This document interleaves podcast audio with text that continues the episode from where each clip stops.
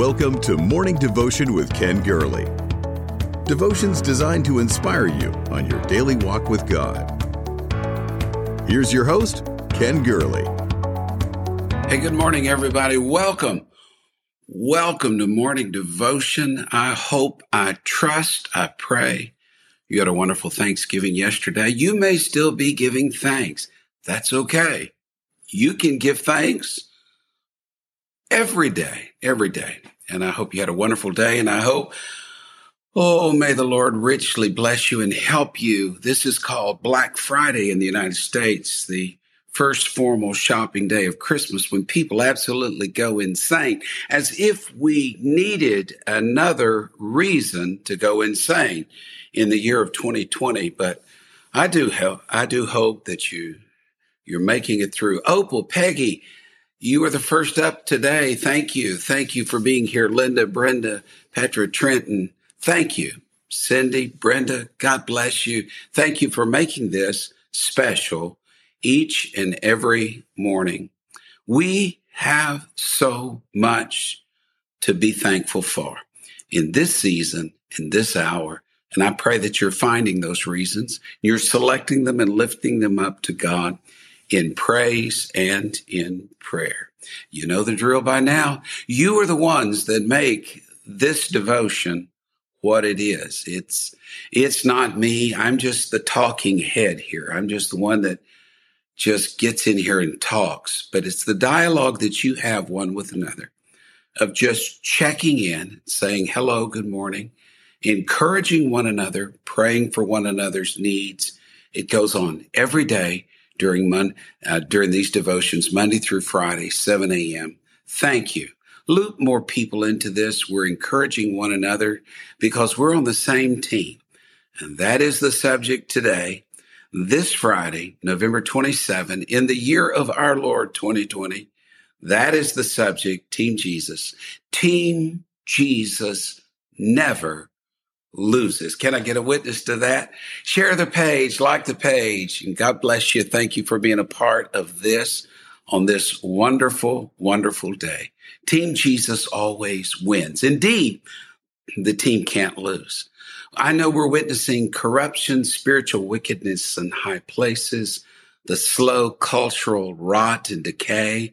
We see an attack on the godly, an attack on our churches, attack on freedom of worship an assault on unborn life. And we know, we know that judgment is around the corner, but we are believing here in morning devotion and with many others for one final awakening to sweep the globe.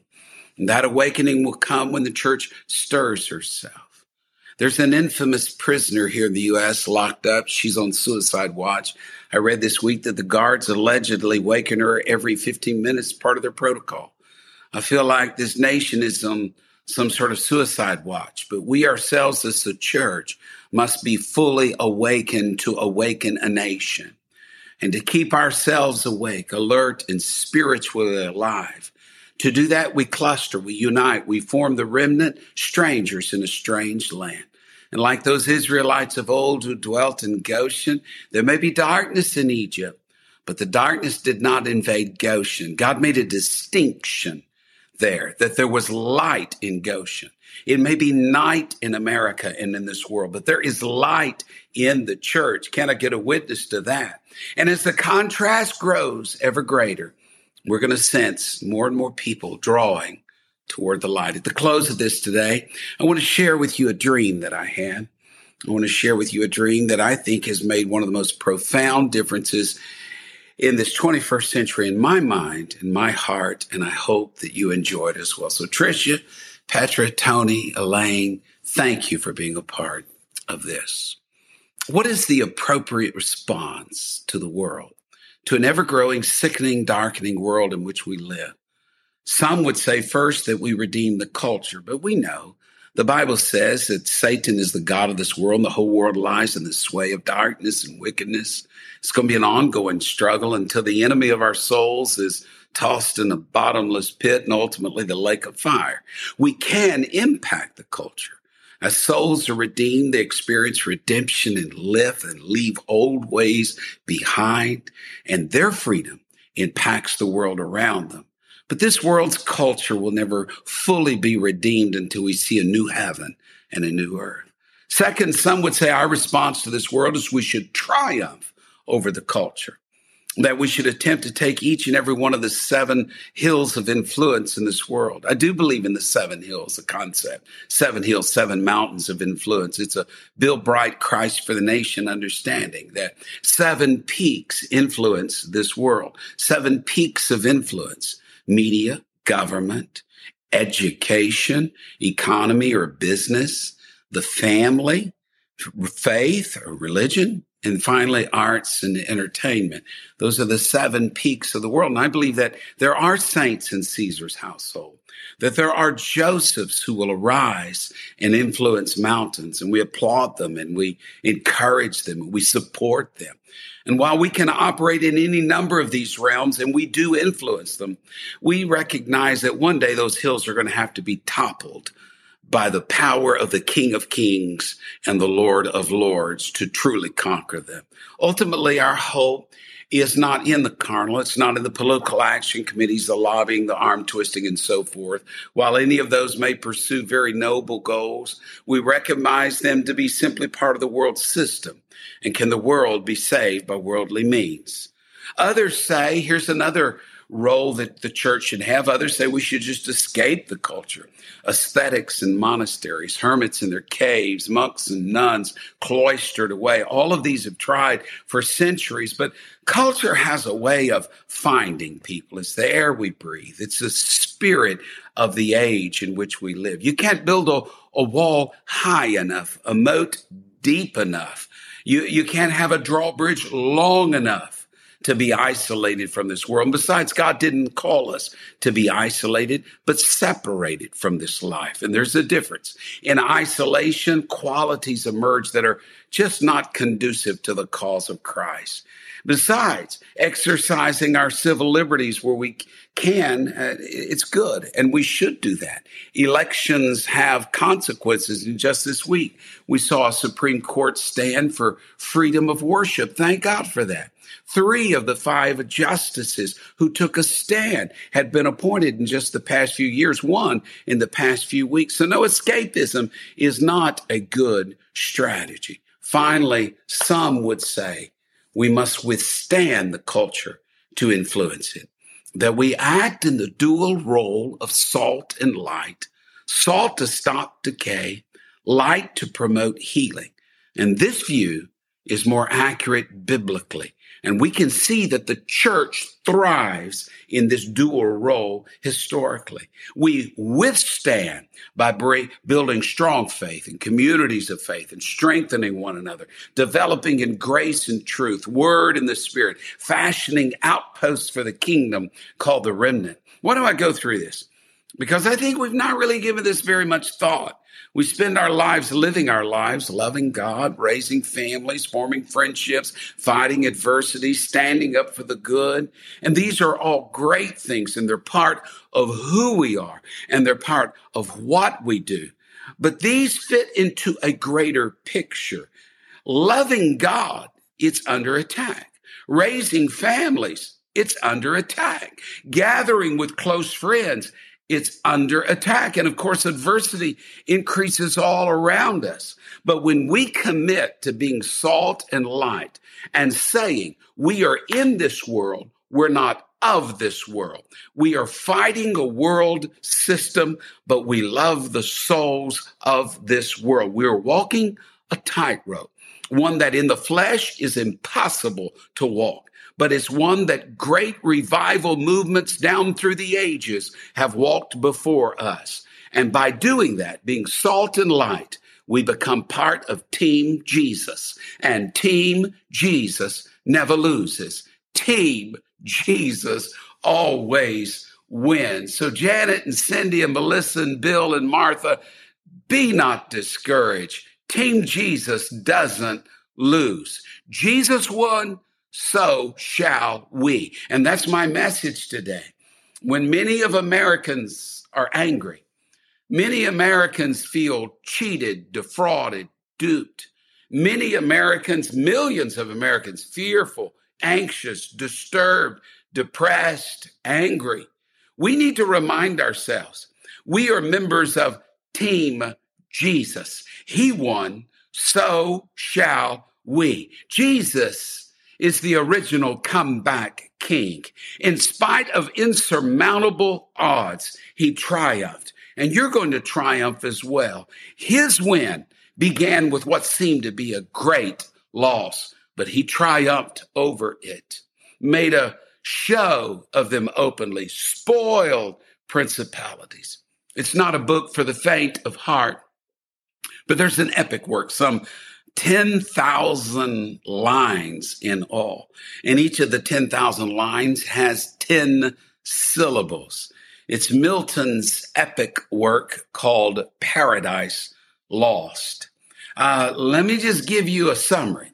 Basically, he spends a lot of time talking about Satan's fall and then Satan attempt, tempting Adam and Eve to fall. And for success in that realm, he won the fame and the cheer of the underworld. Hell, hell always parties too soon. Oh my. Hell always parties too soon. You bet, you just write that down. The wicked always parties too soon because lies will spread halfway around the world before truth puts its boots on. But when truth starts marching, there is a power that is unleashed. There is a power of righteousness and strength and boldness. The wicked flee when no man pursues, but the righteous are as bold as a lion. So all of hell and the paradise lost, all of hell parties that Satan brought down Adam and Eve. But don't you ever forget, locked away in the mind of God was a plan. The plan, a lamb slain from the foundation of the world. Before Adam created, God had a plan. Before Eve fell, God had a plan. When God clothed Adam and Eve with the garments made from animal skins, it foreshadowed that plan that there would be a covering, a covering that was foreshadowed in the mercy seat, sprinkled with the blood of the Lamb. There would be a covering. But the New Testament, the New Covenant finally came, and John said, Behold, the Lamb of God who takes away the sins of the world. We, we are tempted to race ahead to the death, burial, and resurrection. But curiously, when John Milton wrote his corollary to Paradise Lost that he called Paradise Regained, it didn't focus on Calvary. It didn't focus on when Jesus cried, It is finished. It did not focus on Resurrection Sunday when up from the grave he rose. No. John Milton took us, he takes us to the Jordan River when Jesus Christ is being baptized to fulfill all righteousness. And there's a voice from heaven that speaks, This is my beloved Son. Son. And according to Milton, that attracted Satan's attention. And Lucifer followed Jesus into the wilderness as he was led there by the Spirit. And after 40 days, he tempted him. Eve had been tempted with lust of the eye, lust of the flesh, pride of life, and they worked against Eve. And so he tried to do the same with Jesus. Stones into bread, lust of the flesh, cast down from the pinnacle of the temple, lust of the eye, kingdoms of the world, the pride of this life. But where Eve fell, Jesus did not fall. Now, there's differing opinions, but some say that Satan didn't really know who he was dealing with. Maybe he had forgotten. Maybe he didn't appreciate the prophecy that God put over Eve, that one day the seed of woman, Eve's offspring, would crush the head of the serpent. And so John Milton in Paradise Regained says, let's go to that wilderness of temptation. There you see the crushing. Jesus resisted the tempter. Jesus triumphed. Jesus won. And that was the beginning of Satan's end. That's why Milton chose this as the setting for Paradise Regained, where Eve fell to temptation and paradise was lost. Her prophesied offspring triumphed over temptation and paradise was regained. Oh my. So that Jesus could later say, Satan has nothing in me. Why am I saying that? Because Jesus won. And that means Team Jesus is going to win as well. God is going to help us to withstand. He's going to see us through pandemic and political division and fraud and anger and sickness and death. We are more than conquerors through him who loved us. We are not defeated. We go into difficult situations. We will triumph. As Catherine Booth once wrote, the waters are rising, but so am I. I am not going under, but over. So am I. He was victorious. So am I. Because if that same spirit that raised Jesus from the dead dwells in us, we're going to rise at that last day. But that same spirit that was within the winning Christ is also in you. Christ in you, the Holy Spirit in you. As he won, so shall you. We are more than conquerors through him who loved us and gave himself for us. So don't be discouraged. Don't feel defeated. We win. We win. Oh my, my. Can I get a witness to that? We win, folks. We win. I'm not just saying in the end of it all, we win, but each and every day we triumph. Each and every day we rise above difficulties. Each and every day we look at circumstances and say, I've got the authority and the power to choose how I respond to the adversity of this day. We win. Team Jesus never loses.